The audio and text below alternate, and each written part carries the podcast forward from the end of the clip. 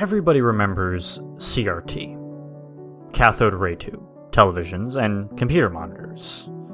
And many people still have them, but they've become increasingly uncommon these days.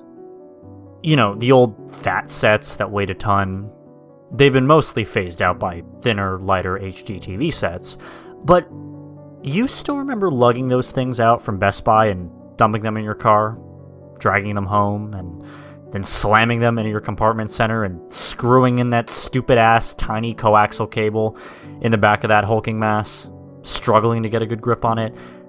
You get it, I'm sure. You remember standing up against or touching the screen while it was powered on, or right after it shutting off and feeling the static electricity. But most of all, you may remember the sound that those T Vs made. Or maybe not. After all, not everyone can hear it since it's so high-pitched, but to those who could, it's a constant high hum or whine that the T V emits the entire time that it's on. But the high frequency of the sound means not all people can hear it, especially as you get older and your hearing fades. I, however, hear it clear as day. And... and I dread it. Um, I'll tell you why. It all started a year ago. I began to notice that the humming noise from my old television was getting louder. I heard that T Vs do that as they age, so, you know, I didn't think much of it at first. But then it kept getting louder, and louder, and, and louder. It became so distracting that I couldn't even watch the news without the bloody sound forcing me to angrily shut off that old idiot box. It seemed apparent that it was old reliable's time to go, so I began shopping for a new T V. It didn't end there, however. No. The next day, whenever I attempted to watch the set, the channel began to fuzz in and out. I thought it was an issue with my cable service, so I called Comcast, but they said everything checked out okay on my end and that they weren't having any problems on their end. So I figured it was, again, the damn television. I fiddled with all the hookups, all the options, all the buttons, and nothing changed. The problem got worse. The humming got louder, and then one day, things got really freaky. Instead of fuzzing out, it seemed as though two signals were both trying to send themselves to the T V at the same time. Horizontal bars ran down the screen, and every other bar was a piece of the regular channel, and the rest were black. Then the next day, they'd be red, and the next day, dark blue, and the next day black again, and et cetera. Each time the color changed, the humming got even louder. Intrigued, I turned the T V on each day to see and hear any new developments. One day, however, the channel actually came in normally. I was surprised, but then the screen started flickering to black at random intervals, and then it just went black and stayed that way. The audio didn't come in either, and the humming was so loud that my ears were actually in pain, so I just shut off the television. That's when I really jolted back. Instead of the normal white burst of light that comes from a T V when you turn it off, I got a red burst of light. And in the fraction of a second between the light going out and the T V powering off, I, I thought I saw a face. Yes, it was very distorted, and was gone literally as soon as it appeared, but...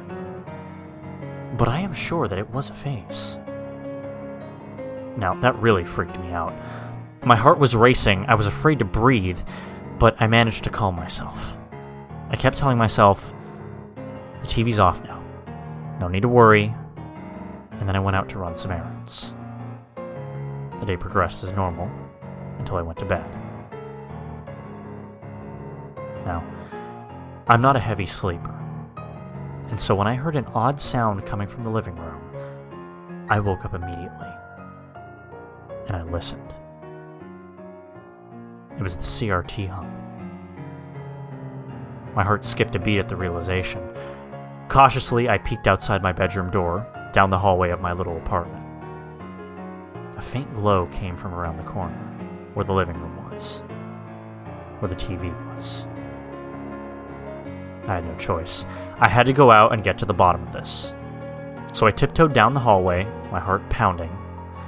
I didn't know why I tiptoed. I lived alone, so it didn't really matter. Yet somehow I felt like I wasn't alone. And it was terrifying. I looked around the corner, very, very cautiously, just enough to see what should have been a dark, blank T V screen. Instead, I saw a bright, blazing T V screen, lighting up the room like a beacon.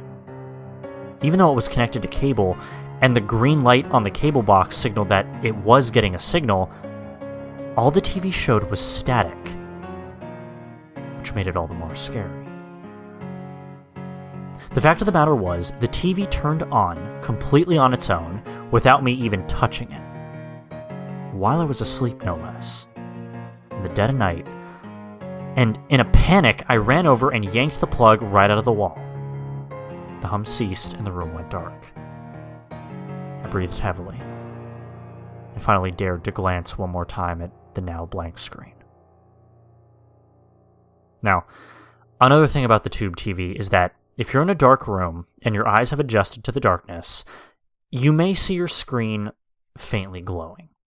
Not giving off light, but just sort of very faintly glowing in a very distant green. These T Vs use a phosphor coating on the inside of the glass, which illuminates when the electrons inside the tube hit the phosphors, producing the image on the screen.